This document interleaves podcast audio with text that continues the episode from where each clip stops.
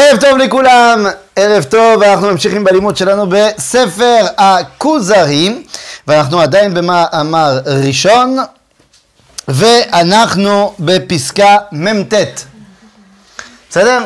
בפסקה ממתת, אנחנו ביררנו שמלך כוזר מתעניין בדברים מטאפיזיים, שואל את החבר על בריאת העולם ועל גיל העולם, בעוד שמה שמעניין את החבר זה ההמשכיות ההיסטורית, ועצם זה שאנחנו צאצאים של העם העברי. בסדר? והבנו מה כל כך חשוב בעם העברי, כי הוא העם המסוגל להופעת הנבואה. בסדר? כי אמרנו שעברי, עבר, הרי העברים הם הצאצאים של עבר, ועבר נביא היה. בסדר, אז כשאנחנו אומרים על אברהם אבינו שהוא היה עברי, זה קודם כל בגלל שהוא היה מצאצאיו של עבר. לכן מה שאני רוצה להעביר לך מלך כוזר, זה שאנחנו עם ישראל, מה שמייחד אותנו, זה המסוגלות לקלוט את דבר השם. כי הרי הסברנו שיש הבדל בין הדומם לצומח, והצומח לחי, והחי למדבר. תדע לך, יש קטגוריה עוד יותר גדול מסתם בן אדם, זה נביא. ועם ישראל, ככלל, המטרה שלו זה להיות נביא. אוקיי? ואז הוא ממשיך, ואומר כך, וכשבא משה, בסדר? ארבע מאות שנה אחריו, משה מגיע ארבע מאות שנה אחרי אברהם, כבר הגיעו בני האדם לידיעות מדויקות על השמיים והארץ. זאת אומרת, אומר החבר, תדע לך, שכשהגיע משה רבנו למצרים, העולם היה סופר מפותח לעומת מה שהוא היה בדורו של אברהם. קודם כל, האם זה אפשרי שהעולם עושה קפיצת דרך ברמה טכנולוגית ב-ארבע מאות שנה? למה לא? מה זה למה לא? אפשרי. ודאי שכן. הרי אתה רואה מה קורה ב-אלפיים ואחת, במאה ה-עשרים ואחת, ומה קרה לפני ארבע מאות שנה.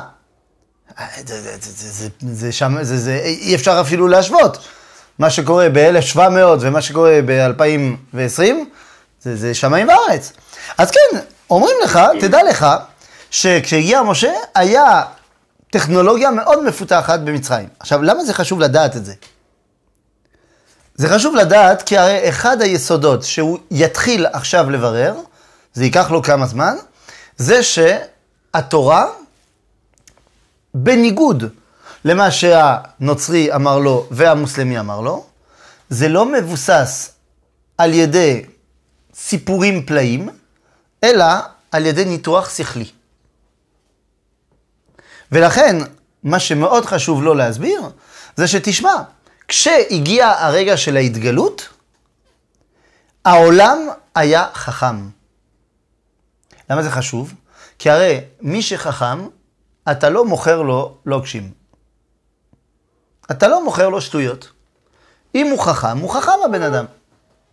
אוקיי? לכן, זה מה שהוא אומר. כשהגיע משה רבנו ארבע מאות שנה אחריו, כבר הגיעו בני האדם לידיעות מדויקות על השמיים והארץ. ובדור כזה הופיע משה לפני פרעה ולפני חכמי ישראל. חכמי סליחה, מצרים. זאת אומרת, הוא מגיע לאנשים שיודעים טוב טכנולוגיה. אז כשהוא יעשה הוקוס פוקוס, זה לא יעבוד עליהם. צריך שזה יהיה ברור. אוקיי? בסדר גמור. למה אני אומר, אני מדגיש את זה? כי בסופו של דבר, בסופו של דבר, אנחנו רואים מהם המסרים וההוכחות של כל מיני דתות אחרות. והן הוכחות שאי אפשר לברר אותם ברמת השכל. אנחנו לא יכולים לבוא כאמיתות היהדות להביא דברים שנטולים מן השכל. אוקיי, אז אנחנו נצטרך לראות מה כל הדברים שאנחנו מספרים בתורה, האם אפשר לאמת אותם ברמת השכל. ואחד הראשונים שבהם זה מעמד הר סיני. אוקיי? אומר, והנה גם חכמי בני ישראל שהסכימו לו, זאת אומרת, הוא מגיע למצרים משה. הוא רוצה להוציא את עם ישראל ממצרים, נכון? אז ברור שפרעה לא רוצה, וברור שהיהודים רוצים. אבל עדיין כשהוא הגיע לחכמי בני ישראל, והוא אמר, היי חבר'ה, השם דיבר איתי ואמר לי להוציא אתכם ממצרים, האם הם הסכימו לו? לא. הם בדקו וחקרו. אמרו, אה כן, אתה אומר שבאמת הקדוש ברוך הוא דיבר, בוא, בוא נראה. למה? אתם רוצים הרי לצאת ממצרים. כן, אנחנו רוצים, אנחנו רוצים שזה יהיה אמת. ואז אומר רבי יהודה הלוי, משפט מאוד מאוד חשוב, תראו, שהסכימו לו, בדקו וחקרו, הואיל ולא האמינו אמונה שלמה, כי ידבר האלוה עם בשר ודם.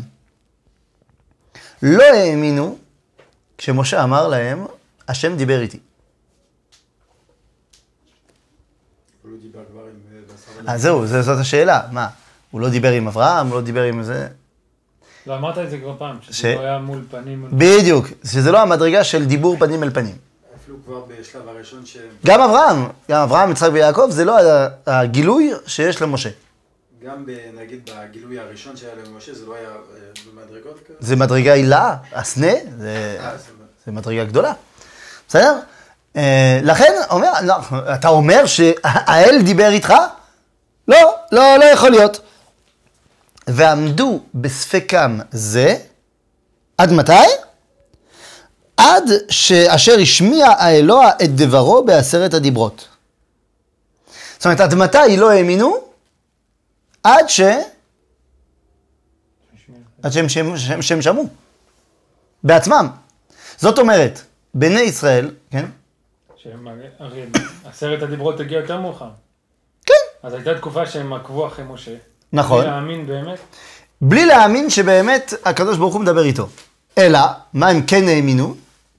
אולי שהוא מדבר איתו בעקיפין? לא. שהוא יודע טוב להוציא ממצרים. זה בדיוק על זה נאמר, ויאמינו בהשם ובמשה עבדו. נכון? בקריאת ים סוף. אז אומר הרמב"ם, במה האמינו? שהוא יודע באמת אה, לטפל במצרים כמו שצריך. אבל כל השאר, נראה.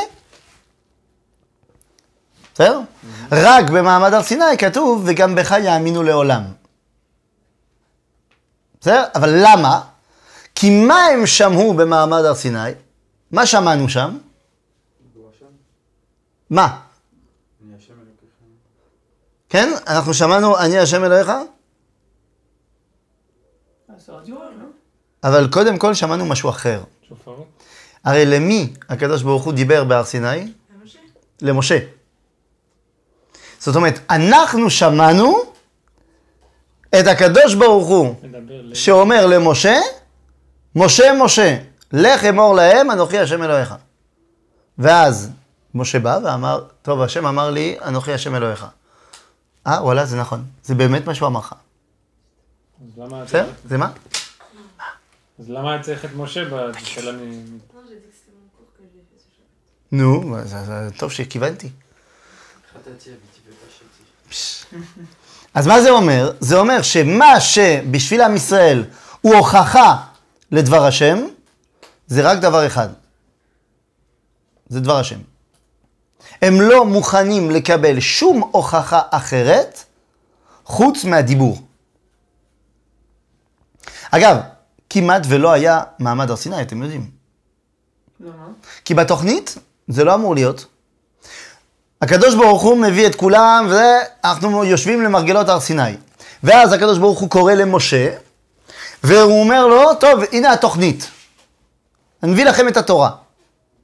בסדר? ולך תגיד להם. משה בא לבני ישראל, אומר לו את כל מה שהשם אמר, ועונים לו בני ישראל, כל אשר דיבר השם נעשה. והוא אומר, לא מה שאתה אומר. אנחנו לא מוכנים להקשיב לך. אתה אומר שהשם אמר אה, מצוות אה, ריבית? לא יודע. לא שמענו את זה אף פעם מאברהם, יצחק ויעקב. אין לנו מסורת על התורה. אז זה שאתה בא ואומר שהקדוש ברוך הוא ייתן לנו את התורה, זה חידוש שלך אולי. רצוננו, אומר רש"י, רצוננו לראות את מלכנו. זאת אומרת, לא מוכנ... לא, אנחנו לא מוכנים לקבל את מה שאתה אומר. הוא רוצה שידבר איתנו. יש, שאתה אומר בני ישראל. כן. שלא יש נציג הוועד של בני ישראל? כן, חכמי ישראל. עכשיו, מי זה באותם הימים? הזקנים. זהו. זאת אומרת, יכול להיות שזה לא הייתה הדעה הרווחת בכל ה... לא, לא, זה הדעה הרווחת. זה הדעה הרווחת. הרי יש נציגים, הנציגים הם מביאים את עניין הציבור. אם הם בוגדים בציבור, אז הציבור לא ממשיך לשים אותם כראש הציבור. נראה לי הגיוני, לא? שאם יש לך אפשרות לבחור בשביל הנציגים שלך, ואז אתה בוחר, ואז הנציגים הם בוגדים בך, והם הבטיחו לך לעשות דברים, ובסוף הם לא עושים, והם עושים את ההפך. נראה לי שכל בן אדם חכם ועיניו בראשו, לא ייתן לו שוב פעם לבן אדם הזה את האפשרות לבגוד בך. לא, זה נשמע לי הגיוני מה שאני אומר, לא? הגיוני מאוד. אין מצב בעולם שעם חכם כעם ישראל ימשיך אה, לשים כנציגיו אנשים אה, שקצת אה, לקו ברמת שכלם. נכון? נו. שאלה. כן. למה חיבדנו את התורה שבעל פה אם אומרים שאנחנו רק רוצים לכוון מה שאנחנו... הקדוש ברוך הוא אומר. זה בדיוק העניין. ברגע ששמענו שבאמת משה, הוא רק אומר מה שהקדוש ברוך הוא אומר, אז בסדר, אז אנחנו מכאן ואילך, בסדר, מקבלים. אבל היינו צריכים לקבל את הדבר בהתחלה. ולכן כשעם ישראל אמר למשה, כל אשר דיבר השם נעשה, אז משה חוזר לקדוש ברוך הוא ואומר, הם לא רוצים, הם רוצים אותך. ואז אומר הקדוש ברוך הוא, אה, בסדר, אז אני בא. בסדר, יוצא שאם בני ישראל אז היו דוסים כמו היום, ואז הרב היה אומר, הנה כך אמר הקדוש ברוך הוא, והיינו אומרים, כן הרב, אז מה לא היה קורה? לא היה את ההתגלות. ולא היינו בטוחים שהיהדות זה אמת.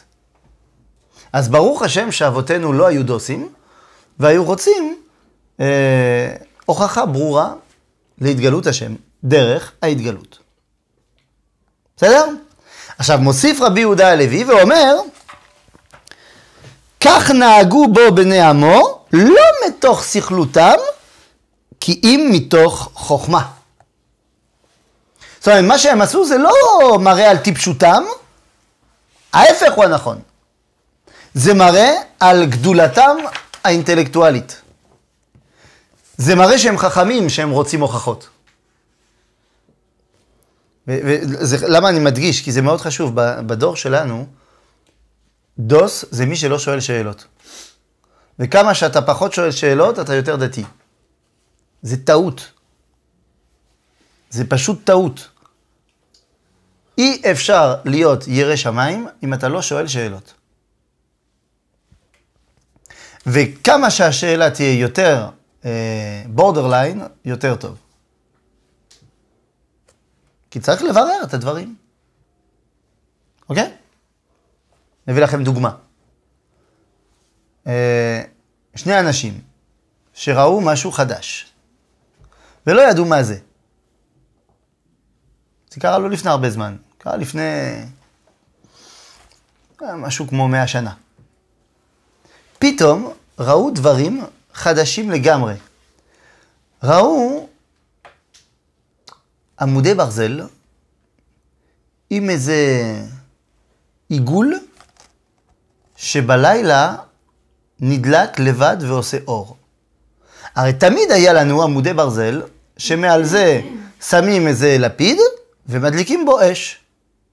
אבל פתאום לא מדליקים בו אש. זה פשוט נדלק לבד. ואין חומר בעירה, ואין... טוב, אז מה עושים עם הדבר הזה? אז אפשר לבוא ולהגיד, תראה, לא יודע בדיוק מה זה, אבל בשבת זה אסור. למה? ככה. או שאפשר לבוא ולבדוק מה זה, איך זה עובד, ואז אתה, אחרי שהבנת איך זה עובד, אז אתה יכול לבוא בדעה שאולי סגירת מעגל חשמלי זה מלאכת בונה, ואולי זה תלוי, ואולי זה רק מלאכה דרבנן, ואולי אפשר להתיר בכל מיני מקרים, ובכלל לדים זה לא עובד כמעגל סגור, כמו שחוטי ללעת זה עבד, אז אולי אפשר להתיר. אז זה אומר שהחכמים שפתאום ראו את החשמל, אפשר להיות רב קטן ולהגיד, טוב, זה חדש, לא מכירים, יאללה אסור, או להפך, יאללה מותר, או שאתה חכם ואתה רוצה הוכחה, אתה רוצה לדעת איך זה עובד, ואז אתה יכול לפסוק הלכה. בסדר? לכן זה חכם מאוד לשאול שאלות, וזה טוב שבני ישראל שאלו את השאלות הללו. עכשיו, רק לפני שאני ממשיך, זאת אומרת, כדי לסגור את הפינה, שמה, שלפני מעמד הר סיני, האלוה לא דיבר עם בשר ודם? והתשובה היא שלא. היו נביאים, אבל כמו שאמרנו, זה לא היה במדרגת דיבור.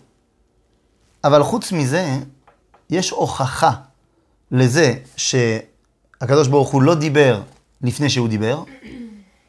מהי ההוכחה? התחלנו לדבר על זה שבוע שעבר, ואני רוצה לחדד את העניין. מה ההוכחה שהקדוש ברוך הוא לפני שהוא דיבר לא דיבר?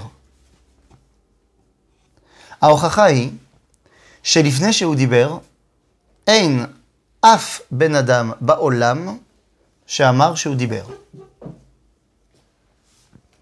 וזה כן הוכחה. כי כמו שאמרנו, ואני חוזר על זה כדי שזה יהיה ברור, כמו שאמרנו בשבוע שעבר, אי אפשר להמציא משהו שהוא מחוץ לגבולות הגזרה של השכל שלך. אז אני לא אעשה שלכם שוב פעם את הסיפור עם מוישלה, אבל צריך להבין דבר אחד פשוט. השכל שלי ושלך, יש לו אפשרות לעשות הרכבות. מה הכוונה? אני יודע מה זה פיל. ראיתי פילים, למדתי על פילים, אפילו נגעתי בפיל. אני יודע מה זה פילים. אני גם יודע מה זה הצבע הוורוד. אני רואה אנשים עם מסכות ורודות. אני רואה שמלות בצבע ורוד, ואני רוצה אפילו, אני רואה אפילו חזירים בצבע ורוד.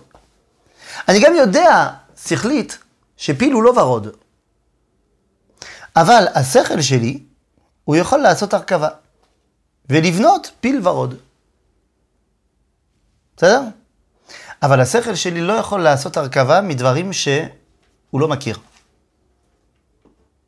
עד כאן זה נכון? נכון.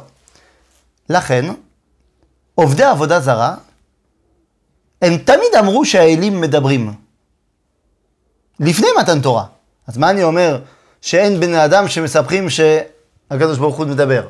כל העבודה זרה, כל המיתולוגיות, מדברות על זה שהאלים מדברים עם האדם. כן, אבל זה לא אותו דבר. כי האלים במיתולוגיות, הם לא הבורא. הם האנשה של כוחות העולם. יש אל השמש. אבל השמש אני רואה, אני מכיר, אני, רוא... אני יודע מה זה. ואני יודע שבני אדם מדברים, אז אני אגיד שהשמש מדבר. ואני אעשה לו האנשה ואני אבנה לו איזה דמות. אוקיי? אבל הבורא הוא מחוץ לגבולות הגזרה. למה? כי אמר הפילוסוף לבואזיה, מה הוא אמר?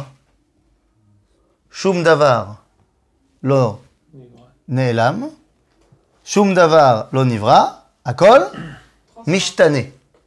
נכון.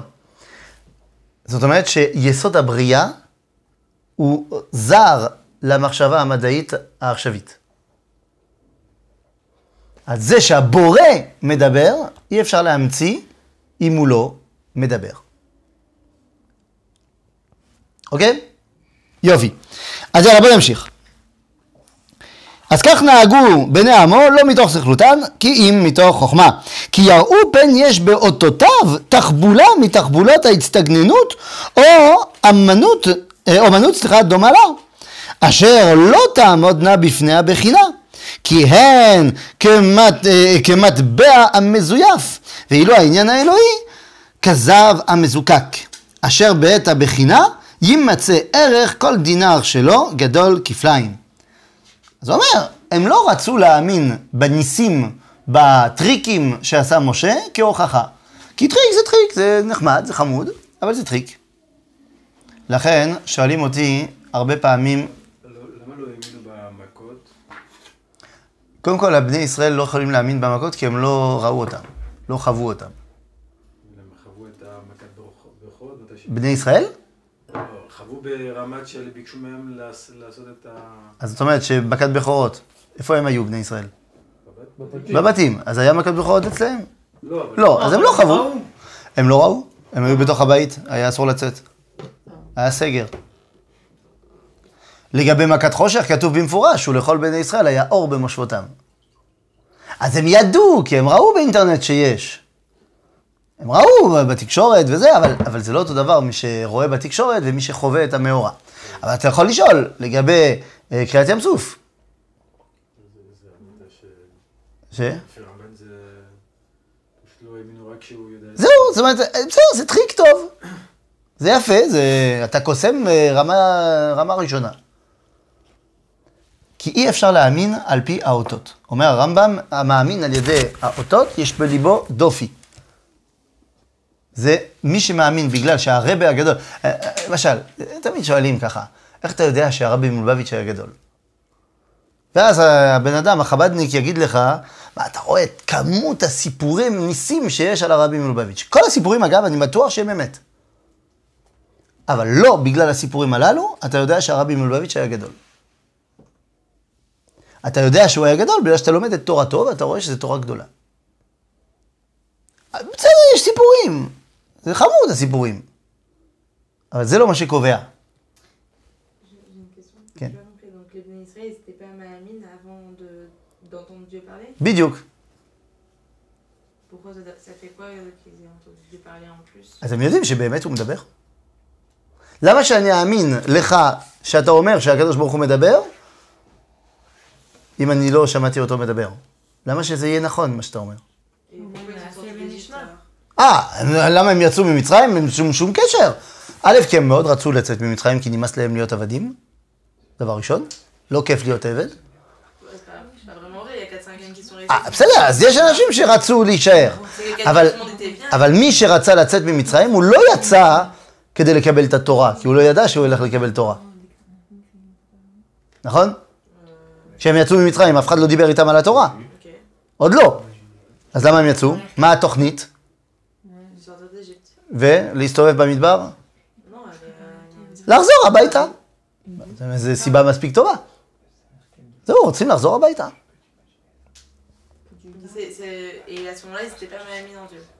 יכול להיות, זה מסורת, שיש איזו הבטחה לאברהם, משהו, אבל להגיד שהקדוש ברוך הוא מדבר איתנו, מתגלה אלינו?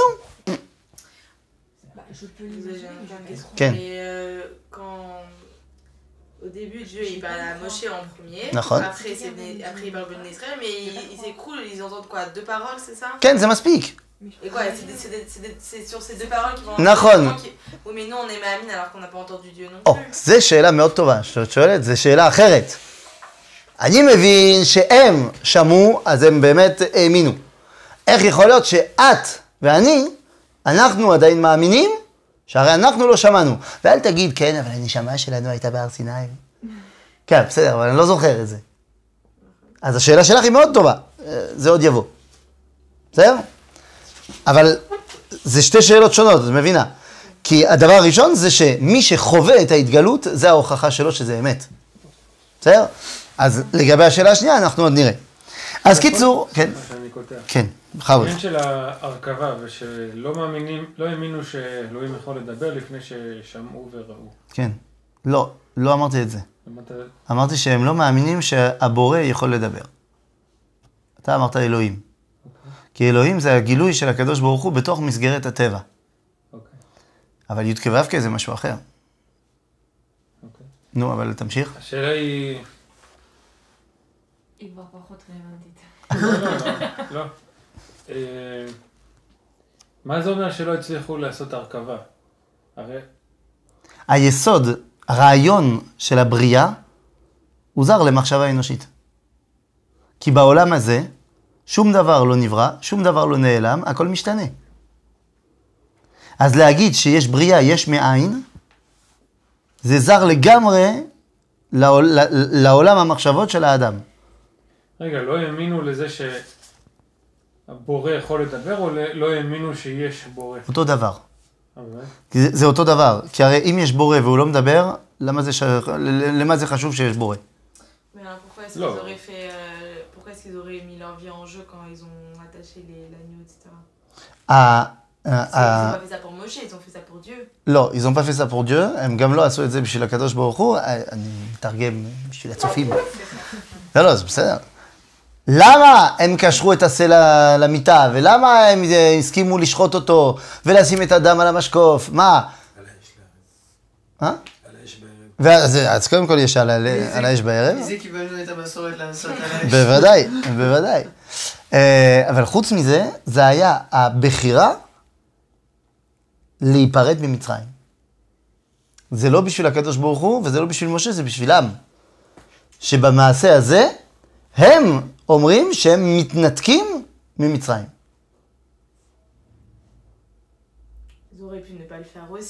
יש הרבה שלא עשו את זה. Non, ils ont pris un risque en plus parce que... D'accord. Ils auraient pu juste partir d'Égypte et prendre sur eux, ça aurait pu être psychologique. קודם כל, קודם כל, קודם כל, בינתיים, בואו ניכנס לראש שלהם שנייה, משה, ברגע שהוא אמר להם לעשות את כל ענייני הקורבן, יש לו כבר קבלות טובות. זאת אומרת, הוא כבר עשה עשר מכות, תשע מכות. כבר עשה תשע מכות, זאת אומרת, בסדר, אז משה, אם הוא אומר שזה התהליך כדי לצאת ממצרים, לא, בוא נלך על זה.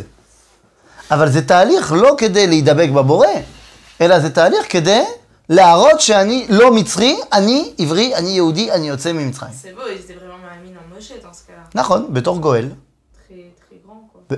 הוא עשה כמה דברים טובים בכל זאת, עד הרגע הזה. אגב, הוא עשה כל כך הרבה רושם, שאפילו יש מצרים שרוצים להצטרף עכשיו. אז באמת, משה זה משה. אבל הם עוד לא מאמינים ביחס לקדוש ברוך הוא.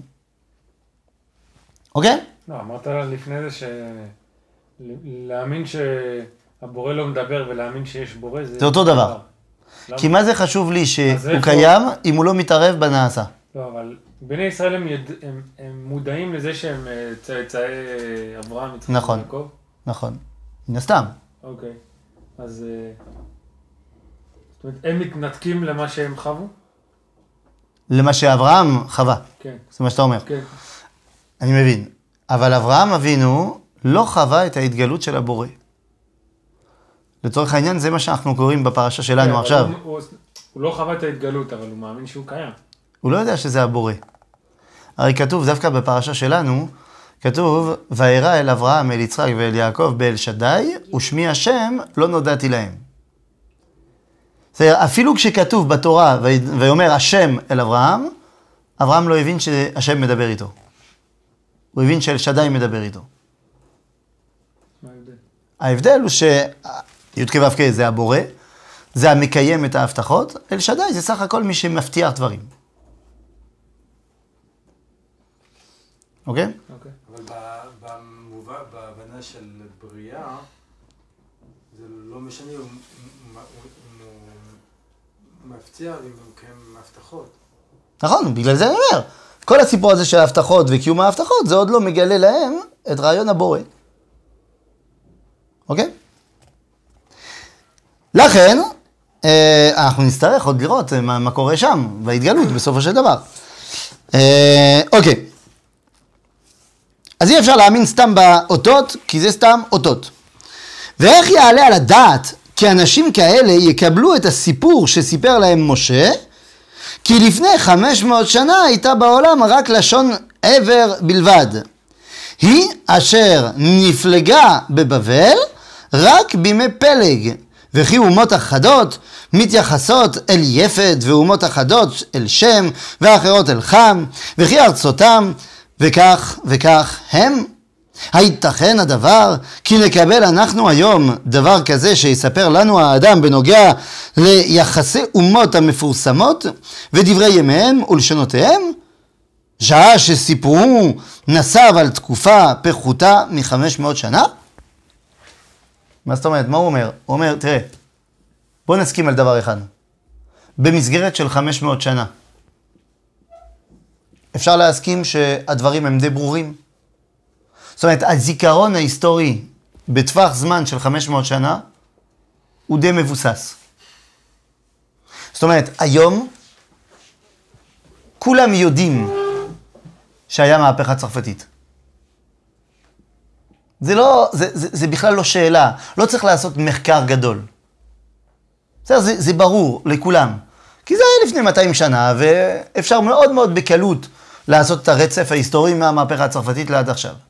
אז אומר רבי יהודה הלוי, חמש מאות שנה זה יחידת זמן שהיא לא גדולה מדי, ואנשים זוכים טוב מאוד מה קרה חמש מאות שנה לפני הדור שלהם.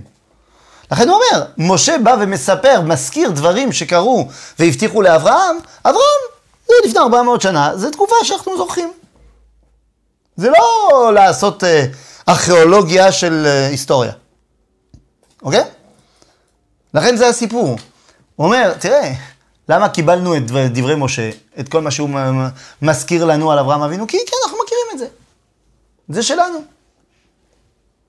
אוקיי? זה טווח זמן שאפשר בתוכו אה, להיכנס בעניין. לעומת זה, אם אתה בא ושואל אותי בדיוק מה קרה אה, בתחילת המסעי הצלב הראשון, זה כבר יותר, יותר מסובך. כל הדקדוקי דקדוקים של מסעי הצלב הראשון, צריך כבר לעשות מחקר ולבדוק מה, איזה מכתבים ואיזה זה. זה, זה, זה כבר אלף שנה. זה כבר ש... אה, בכלל, מה קרה בתקופת בית שני? וואה, זה עוד יותר קשה. בסדר? במיוחד כשאתה יודע שההיסטוריון היחיד של ימי התקופה, אה, לא ברור אם הוא היה בעד הרומאים, לא בעד הרומאים. סובך הסיפור. אבל חמש מאות שנה זה תקופת זמן שאנחנו מכירים. אוקיי? בסדר. מה אמר החבר? מה הנקודה? מה אתם מוציאים מהפסקה הזאת? מה הנקודה המרכזית? שיש לו הוכחה היסטורית. של? של לפחות חמש מאות שנה. של מה? של הוכחה של מה? של התגלות. התגלות. זאת אומרת, החבר, מה שמעניין אותו, הרי הוא זיבר שמה שמיוחד בעם ישראל זה ההתגלות, זה, זה הנבואה. אז מה שמעניין אותו זה, הוא הסביר עכשיו את נושא ההתגלות. אבל האם מלך כוזר מבין את זה? תראו מה עונה. דבר זה מן הנמנעות הוא, כי איך ייתכן? והלא בידינו כתבי יד מעט מחוברים שהניחו, אה, ש, שהגיעו, סליחה, יסוד לחוכמות ידועות לפני חמש מאות שנה? וכן לא ייתכן לספר כזבים על מה שהיה לפני חמש מאות שנה אה, בדברים מפורסמים, כגון יחס, לשון וכתב. הדבר היחיד שמעניין אותו זה מה? מה שכתוב. זה הסיפור הזה של חמש מאות שנה והזיכרון ההיסטורי. במה הוא מתעלם לגמרי? מההתגלות. למה? כי הוא עוד לא מוכן בתפיסה שלו. זה עוד לא נכנס, הסיפור הזה של ההתגלות. אז בינתיים הוא, מספר, הוא, הוא, הוא מחכה לו בפינות של הדברים הצדדיים. אה, סיברת לי על איזה רצף היסטורי וזה. אה, טוב, בסדר, אני, אני מבין, אבל עדיין, שאלה, האם זה באמת נכון? אתה אומר שיש לנו דברים כתובים? מה, באמת? אוקיי? עונה לו החבר, הייתכן כי לא היו חכמי מצרים חולקים בזה על משה ועל דבריו אלה? והלא ראינו כי גם עמו חקר אותו, אף כי אנשים שאינם מבני עמו? אומר, למה הם בדקו את משה? אתה אומר, זה חמש מאות שנה, זה ברור וזה ברור. אז למה בדקו אותו? אומר החבר, מה אתה רוצה? גם בני ישראל בדקו אותו, אבל לא, כדי, לא בגלל שהם לא האמינו בסיפורים שהוא מספר, אלא בדיוק רצו לבדוק אם הוא יודע את הסיפורים. וריפי. נכון? רוצה לבדוק אם הוא מכיר את הסיפורים. בוא נראה, האם אתה אומר אמת או לא אומר אמת? בוא נשאל אותך. אתה, בוא, זה, זה, זה משהו שהוא מאוד uh, אקטואלי. אתה בא ושואל, uh, אני מציג את עצמי כ, uh, כיהודי. בסדר, עזבו uh, כוזרי. היום, בסדר? היום, ניקח דוגמה. יש לך הרבה אנשים שמסתובבים אצל הצרפתים, מסתובבים עם כיפות בצרפת, שכתוב יחי אדוננו מורנו ורבנו מלך המשיח לא ילם וועד. נכון? יש הרבה כאלו. עכשיו, לפי החזות שלהם, הכיפה שלהם, הם נציגים של חבד. אז אתה שואל אותם כמה שאלות, שאתה יכול להסביר לי מה זה חב"ד וזה, ואז אתה שומע כמות השטויות שהם אומרים, ואז אתה מבין שהם באמת לא הנציגים של חב"ד. אז לכן, אתה בא ואומר, משה בדקו אותו, אבל על מה בדקו אותו? בדקו אותו לראות אם הוא מכיר את הסיפורים שאמורים להכיר. אתה בא בשם השם, אתה בא בשם נציגות של עם ישראל, בוא נראה אם אתה מכיר את הסיפור של אברהם. אוקיי? סבבה? אלה דברים מתקבלים על הדעת, חזקים ומיוסדים. אומר הכוזרי, אני מסכים איתך. ואז החבר היהודי מכניס אותו לעוד רעיון. אומר לו, אמר הכוזרי, אמר החבר, סליחה, ומה דעתך על הלשונות? מה, הוא פתאום. ומה דעתך על הלשונות? האם אתה סובר כי קדמוניות הם ואין להם התחלה? מה, למה זה חשוב עכשיו שהוא פתאום נכנס לסיפור הזה של הלשונות? באמת, זו שאלה, אף פעם לא שאלתם את עצמכם? מאיפה זה בא הלשונות? בבל לא. מה, מבבל? פתאום? פוף. מאיפה הגיעו כל הלשונות? מאיפה זה התחיל הלשונות? מה, יום אחד בני אדם התעוררו והתחילו לדבר שפות? נראה לי שזה ג'ון לוק, זה פילוסוף מאנגליה, שאמר שאי אפשר שכאילו פתאום אנחנו נבנה שפה. נכון. אבל בטוח שיש שפה מקורית. ומזה אנחנו בנינו כל השפות האלה. אז למשל, בואו נביא דוגמה. יש חוכמה מאוד גדולה בחוכמת האטימולוגיה, שנקרא אונומטופה. מה זה אונומטופה? אונומטופה. מה זה? צלילים, לא? זה צלילים שהם מבטאים... מה? ממציות. לא, שהם מבטאים רעשים שבטבע. אוקיי? בבחינה אטימולוגית, למה בקבוק נקרא בקבוק? כי זה הרעש שעושה האבן כשהוא נופל אל המים. זה לא עובד עם כל המילים. זה בדיוק השאלה. חתול. צריך לבדוק ברמה אטימולוגית מאיפה באה המילה חתול. זה, אני לא עושה עכשיו פריצה של כל המילים, אבל זה נכון, צריך לעשות את השאלה הזאת. ומה שאת שואלת זה לא רק בעברית. אז איך מבקבוק הגענו לשפות אחרות. איך זה הגיע לבוטי? למרות שזה די דומה, בקבוק ובוטי, מבחינה אטימולוגית, אבל, אבל יש דברים שזה מאוד מאוד אה, רחוק. למה האמא נקראת אמא? או חיות. אבל פה את מדברת כמו דתייה. לא, זאת אומרת, לא, את באה ואת אומרת, אדם הראשון, הוא נתן את השמות לכל החיות. אבל בסדר, עכשיו, את צודקת, אבל אני שואל, אוקיי, אבל בן אדם לא רוצה, הוא לא מכיר, הוא לא... ברמה אינטלקטואלית. מאיפה זה בא? אני לא יודע מי זה האדם הראשון, ואני לא מקבל את מה שכתוב בתורה. עדיין אני צריך לשאול את השאלה, מניין המילה אמא? אם. מאיפה זה בא? אז מה יגיד האנתרופולוג והחכם של חכמי הלשון?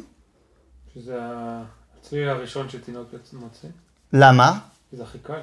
למה? בגלל שאומרים, תגיד אמא, תגיד אמא. לא, לא, לא, לא אומרים לו, הוא אומר את זה. בדיוק. אבל למה הוא אומר ממה, ממה, ממה? זה לא נזכר לו... הוא לא צריך לזכור שום דבר. זה צורת הפה של החיפוש אחר היניקה. זה אותו דבר. זה בדיוק אותו דבר. לא, לא, לא, את צודקת, בכל השפות זה אותו דבר. ממי, ממו. אני לא מכיר את כל השפות, כן? אבל בגדול זה נכון. אמא זה בגלל שיש את התנועה הזאת של יניקה. האם. כי התינוק, הוא רוצה לינוק. הוא יודע את זה. ולכן הוא חיבר את מי שהוא מקור החלב שלו, בתנועה הזאת של הפה. מכאן אנחנו... אגב, זה לא, בינתיים זה לא יהדות, כן? זה מה שנקרא חוכמת האטימולוגיה. מאיפה באים המילים? אומר לו הכוזרי, אה, החבר, אומר למלך כוזר, אומר, מה אתה חושב על הלשונות? מה סתם? פתאום זה התחיל? או שיש לזה התחלה. או שיש באמת התחלה של השפות. אנחנו רגילים לחשוב שהשפות התפתחו עם הפיתוח המחשבתי של האדם. אבל אנחנו, היום אנחנו יודעים שזה לא נכון. כי הרי אנחנו רואים תרבויות מאוד פרימיטיביות ברמת התרבות הטכנולוגית, אבל ברמת השפה הם מפותחים כמו התרבות המערבית. אז איך אפשר להסביר? אז אומר הרב, אה, הרב, אומר החבר, ומה דעתך ללשונות? האם אתה סובר כי קדמוניות הם ואין להם התחלה? אומר הכוזרי, לא כן, אלא ניטבו בתקופה מן התקופות ונקבעו בהסכמה כללית ראיה לדבר, היות כולם מורכבות שמות, פעלים ומילות, וכן כל מילה בהן מורכבת קולות היוצאים ממוצאי הדיבור השונים. מה שאתה אומרת לא כן? זה, זה לא ככה, זה לא מה שאתה אומר. לא נכון, אני לא מסכים איתך שזה בא פתאום. אלא זה פשוט הסכמה חברתית. מה זה הסכמה? Une, un, un contrat social, une acceptation sociale. זאת אומרת, בני אדם פתאום אה, התחברו ואמרו, אה, אנחנו מסכימים על הדבר הזה. אנחנו מסכימים שזה יהיה השם של הספה. זה יהיה ספה. אומר לו החבר, מה באמת? ככה זה הסיפור? אומר לו החבר, בפסקה אה, נונהי, הסבור אתה, כי האדם אחד בדל לשון מליבו, או השמעתה על אדם כזה? מה אתה אומר, בני אדם סתם? יום אחד הוציאו שפות? מה, למה, לאן הוא חותר? לשפה המקורית. זאת אומרת ש... אז גם השפה היא באה ממקור עליון. מההתגלות. בסדר? אגב, יש מחקר ארכיאולוגי, יש פרופסור, הרב פרופסור חגי המצור, הוא טוען טענה מאוד מאוד מאוד מעניינת, שמהו הטקסט האלפביתי הקדום ביותר בעולם. הטקסט האלפביתי, זאת אומרת שהוא לא מורכב מכתבי יתדות וחרטומים וזה, אלא שנכתב על ידי א' ב' מסוים. התקופה של האלפבטה הקדום ביותר זה תקופת מעמד הר סיני. אין לנו כתבים קדומים מתקופת מעמד הר סיני שהם נכתבים באלפבטה. הם, יש מכתבים לפני זה, אבל הם כתובים בכתבי יתדות, בכתבי החרטומים, זאת אומרת שכל צורה מבטא מילה. בסדר? לא אות. ואז הוא טוען שזה פירוש המילה בתורה שכתוב, והמכת... שכתוב על, על הקדוש ברוך הוא שהוא כותב את הלוחות, אז כתוב, והמכתב, מכתב אלוהים הוא. שהקדוש ברוך הוא נתן את האלפבטה. זאת אומרת, מה שהוא אומר, הכוזר, החבר, אומר, תשמע, מה, אתה חושב שהאדם פתאום הגיע להבנת לשונות? הקדוש ברוך הוא נתן להם את הלשון. שנייה, חוקר המורבי. לא, חוקר המורבי. זה אחרי או לפני? מה? חוקי חמורבי, זה אחרי או לפני מעמד הר סיני? זה כתבי יתדות, חוקי חמורבי. שזה... זה לא אלפבטה. זה לא כתוב? זה כתוב, אבל לא באלפבטה. מה הדבר הכתוב הכי ישן שיש לנו? שכחתי את השם. הכי ישן שיש לנו בפניית הכיתוב? לא, זה דבר מוכר, אני שכחתי, אבל זה לא מוכר. לא, לא, זה לא כתוב, זה לא כתב. מה, אתה מדבר על אבן רוזטה? לא, אבל זה לא קשור. כי אבן רוזטה זה מאוד מאוד חשוב, קודם כל זה לא כזה קדום, וזה מה שאפשר לנו להבין את כתב היתדות. כי הרי אבן רוזטה זה אבן שכתוב אותו טקסט, גם בהירוגליף, גם בכתב היתדות, וגם בשפה אלפביתית יותר מאוחרת. שנייה, זה קדום למעמד הר סיני, כן או לא? לא. אוקיי. לא, לא. בסדר, אבל יש כתבי יתדות שהם קדומים ממעמד הר סיני, אבל זה לא אלפבטה. אז אתה רגע, אז אמרת שה... מה שאתה קורא זה הלשון, הגיע עם ההתגלות. בדיוק. אוקיי, אז איך היה מתקשר הבורא עם האבות הקדומים? לא, זה בדיוק מה שהוא אומר. שמאיפה זה בא? באותה מידה שאני מסביר לך עכשיו שהיה בריאת העולם ושיש התגלות. אני אומר לך עכשיו, הנה עוד הוכחה לזה שיש מישהו שסידר את כל הסיפור הזה, גם הלשונות זה בא ממנו. זה, אתה אומר, זה בהתגלות, ההתגלות אמרנו... לא, אבל, אבל, לא, שוב, ההתגלות זה במעמד הסיני, אבל הבנו שהמלך כוזר הוא עוד לא מוכן לקלוט את הסיפור הזה של ההתגלות. לכן, החבר, הוא מסביר לו בראיות אינטלקטואליות שיש בורא לעולם. הוא עוד לא אומר לו, יש התגלות, כי הוא ניסה לרמוז לו והוא לא... אוקיי. הוא לא זרם. השאלה שלי, לפני הר סיני. כן. אז איך היו מתקשרים? היו לשונות לפני הר סיני. מה שהוא מסביר לו זה שהאדם הראשון, מי דיבר איתו בפעם הראשונה? מי נתן לו את האפשרות להבין את המילים? זה הקדוש ברוך הוא. אז מה קשור להר סיני עכשיו? לא קשור להר סיני. שוב, הוא הסביר לו שאנחנו היהודים לא מקבלים שום ראייה חוץ ממעמד הר סיני. אבל בתשובה שמלך כוזר נותן לו, היהודי החבר מבין שהוא עוד לא מוכן לדבר על הר סיני. לכן אני אלך בכיוון אחר, ואני אסביר לך את מציאות השם, דרך דרכים שכליות. התחלתי בלשונות. כן. שאם לא היה הקדוש ברוך הוא שנתן את השפות לאדם, לא יכולים להציע את השפות. לא, עוד לפני. זהו, אנחנו בינתיים סגרנו את הנושא של הר סיני, כי החבר הבין שמלך כוזר עוד לא מוכן לדבר על זה. עוד לא מוכן לשמוע על זה. בסדר? לכן בינתיים אני מסביר לו בראיות שכליות, ולא התגלותיות, היסטוריות, אלא שכליות שיש מציאות השם בעולם. אז ההוכחה הראשונה שהוא נותן זה לגבי השפות. אגב, אחד ההוכחות זה שיש מילים בתרבויות שונות ומשונות שהן אותה מילה. וזה לא הגיוני. כמו המילה החשוב שלנו, דיו. איך אומרים בכל השפות? כמעט. זה בסגנונות כמעט, יש פה שינוי פה ושם, אבל... זו אותה מילה, זה תאו. תאו, תאוס, תאוס, דיוס, דיו. זה כולם אותו דבר. אתה רואה ביוון שתיאולוגיה, תאו זה דיו, ואתה רואה פתאום בסין שלאוצה הוא קורא ל... לעליון הזה תאו, וגם במחיקו. אם ביתו היה פה, הוא יכול להעיד שזה גם תיאוס, עם אס בסוף. אז איך, איך זה יכול להיות? זה תרבויות שלא הכירו אחד את השני, אז. אבל עדיין יש להם ההבנה של אותו דבר. ש... כן. שאלה. אה, באיזה שפה הקדוש ברוך הוא דיבר עם אדם? זה כתוב בתורה, לא? בעברית. נכון. למה הם דיברו ארמית? מי? אדם? לא דיבר ארמית. לא, אבל... היהודים במצרים. בין אדם הראשון לאברהם כבר עוברים כמעט אלפיים שנה.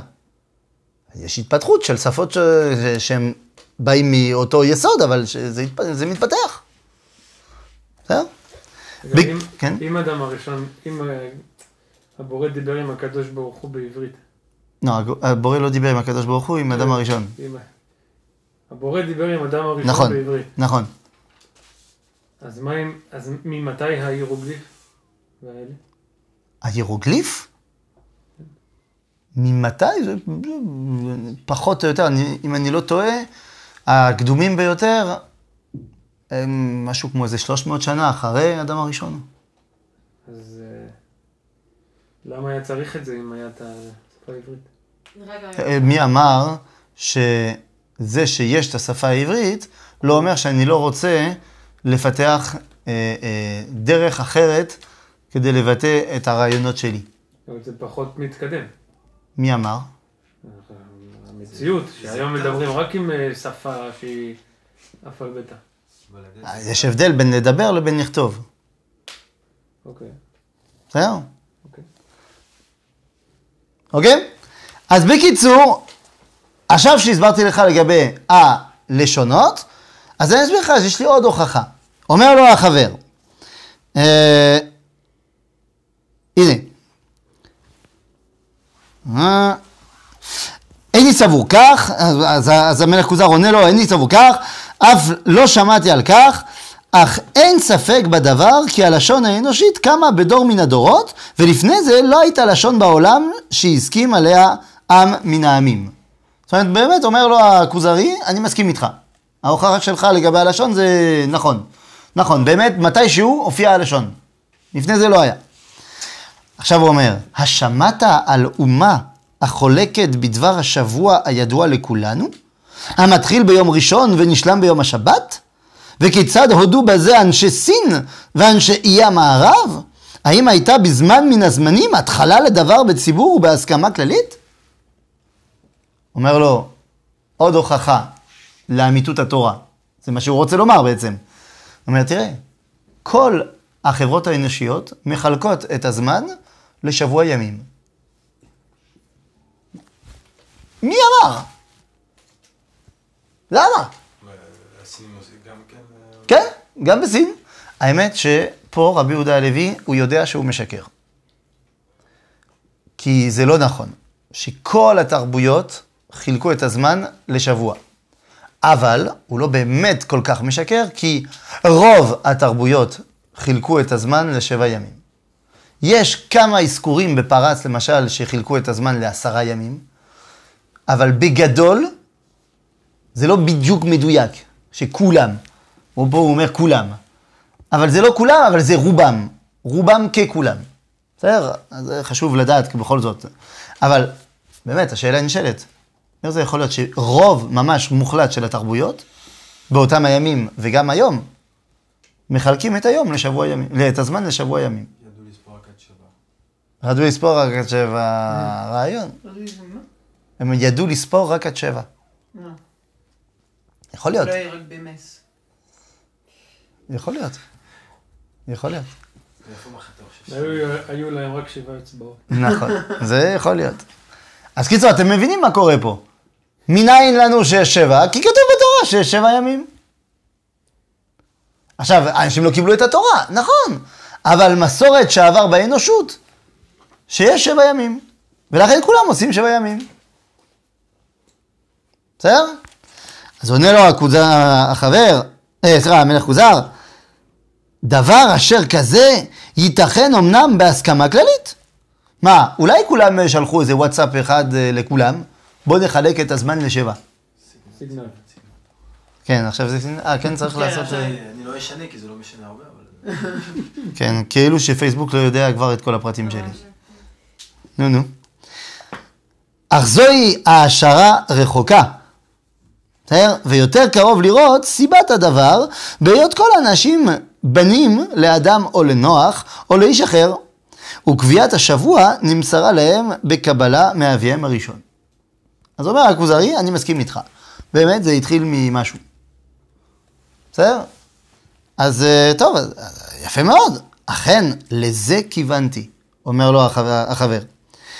וכן גם הספירה העשרונית הסכימו עליה כל בני האדם מן המזרח ועד למערב.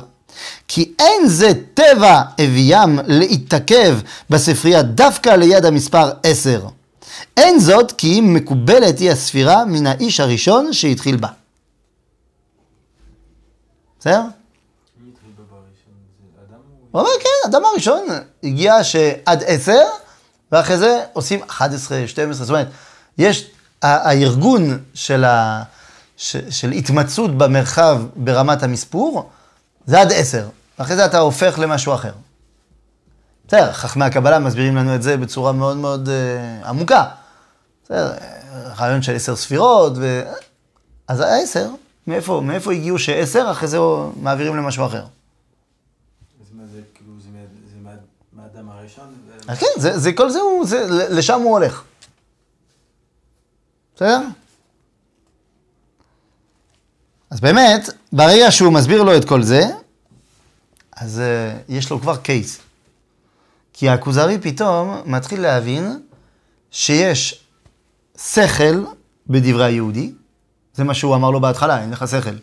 אבל עכשיו יש שכל בדברי היהודי, הוא מראה לו את זה בהוכחות אינטלקטואליות, ואז לאט לאט נפתחה לו האפשרות לקבל רעיונות אמיתיים של היהדות. בסדר? אבל אותם הרעיונות, אנחנו נצטרך קצת להעמיק בזה בפעם הבאה. אני רק שואל ש... כן? הוא רק הגיע לאדם הראשון, עוד לא... עוד לא, נכון, עוד לא. בינתיים זה הוכחות שכליות. עכשיו לגבי זה אני רק שואל שאלה, שאלת תם, שאלה אינטלקטואלית. אל תגידו לי מדרשית וזה, או תורנית. אני שואל רק אינטלקטואלי. מי שלא מאמין בתורה, האם עדיין יכול להאמין בזה שיש אדם וחווה? ברמה, ברמה אינטלקטואלית, ביולוגית, נטו. לא. לא, לא. לא. לא. אז תדעו לכם שהמדע... לא, יש את לוסי, מה? לא, עזוב את לוסי. כן, זה מה שהוא יגיד לך. לא, לא שאלתי על זה. לא שאלתי האם אנחנו צאצאי יעקב. לא, אבל הוא יגיד שהאם יש... זה היצור הראשון שהם... כן, בדיוק, הוא יגיד שמגדירים אותו כ... אין בעיה, אבל לא, זה... לא, אז אולי לא הסברתי את עצמי נכון. האם אפשר לקבל ברמה מדעית אינטלקטואלית שיש באמת גבר אחד שהוא האבא של כל האנושות, ויש אישה אחת שהיא האמא של כל האנושות? כן, אפשר. לא. לא. איך, אני בטוח שאתה תגיד כן, אבל אני... אז אני אגיד לך כן, זהו, היום אנחנו, ברמה מדעית אנחנו יודעים את זה. זהו. כן, כן, כן, זה בדיוק נכון. עכשיו ברמה מדעית אנחנו יודעים שהיה אדם, שאפשר להגיד, לדבר על אדם ועל חווה. רק שלא בטוח בכלל שהם נפגשו. ברמה מדעית אני מדבר, כן? הם שניהם, מה שמעניין, זה שניהם, לפי המדע, חיו פחות או יותר באותה תקופה, לפני מאה וחמישים אלף שנה. עכשיו, איך אנחנו מגיעים לזה? אז זה, לא, זה כבר לא בשיעור של הכוזרי, אז מי שרוצה להתנתק הוא יכול. אבל רק שתבינו, ברמה מדעית, פשוט. אתם יודעים שכולנו, יש לנו תאים בגוף. ובתאים, די סלול. ובכל תא יש לנו כרומוזומים. נכון? כמה זוגות של כרומוזומים יש לנו בכל תא? עשרים ושמונה. לא, יש לנו עשרים וארבע זוגות. זה עשרים וארבע שוב. עשרים ושלוש. עשרים ושלוש, אמרתי עשרים וארבע. עשרים ושלוש, בטח. עשרים ושלוש זוגות של כרומוזומים. ובכל זוג יש שתי כרומוזומים. ומה שקורה זה שברגע שאני עושה ביבי עם מישהו, עם מישהי, אז מה שקורה זה שבכל אחד מהזרע של האיש יוצא אחד מן השתי כרומוזומים. ובכל ביצית של האישה גם היא מפרישה אחד מן הכרומוזומים. ואז מתחברים, אבל החיבור הוא נעשה בצורה אקראי לגמרי, ולכן יוצא שנגיד, הזוג שבע עשרה של הכרומוזום של הבן שלי, הוא שונה לחלוטין מהזוג שבע עשרה שלי. למה? כי ההרכבה הוא בנוי עם אשתי, ו- וזה בצורה אקראית לגמרי. אוקיי? זה נכון לכולם חוץ מכרומוזום אחד, שנקרא הכרומוזום עשרים ושלוש. כי הרי רק לאיש יש כרומוזום Y. לכן, כשהאיש מוציא זרע, אז כל הכרומוזום Y עובר לדור הבא. ואם זה בן, אז הוא לא קיבל מאשתי גם כרומוזום Y שהוא יכול להתערבב בצורה אקראית. יוצא שהבן שלי יש לו בדיוק את אותו כרומוזום Y משלי. שזה בדיוק אותו אחד משל אבא שלי. ולכן ככה אתה עושה איזה עץ סטטיסטי, ואתה יכול לעלות עד למי שנתן את הכרומוזום Y הראשון. שכל האנושות של היום הוא מצאצאים שלו. בסדר? ואז אתה מגיע לאיזה משהו שנקרא לפני מאה וחמישים אלף שנה. היה מישהו שמהמישהו הזה יצאו כל האנושות של היום. ואתה עושה את אותו תהליך לא עם הכרומוזום X של האישה, כי יש לה שניים, אבל ממשהו אחר. זה שנקרא, אם אני לא טועה, די אן איי של המיטוקונדרי. ה-די אן איי מיטוקונדריאל. זה, זה כדי להגיד שאני חכם, כן? ואז אתה עושה את אותה פעולה מתמטית, ואז אתה מגיע לאותו דבר. בסדר, אז יוצא שגם לפי המדע יש אדם וחווה, רק שהם היו לפני מאה וחמישים אלף שנה, ושאולי הם לא נפגשו אף פעם. אבל זה לא כל כך חשוב, כי כל ההוכחות האינטלקטואליות האלו, הם באים לפתוח את המלך כוזר, לאפשרות לקבל רעיונות עמוקים יותר. וזה מה שאנחנו נתחיל לעשות בשבוע הבא. Alors, si vous n'avez pas compris ce que je viens de dire, parce que je l'ai mal expliqué, c'est très possible, le côté de Adam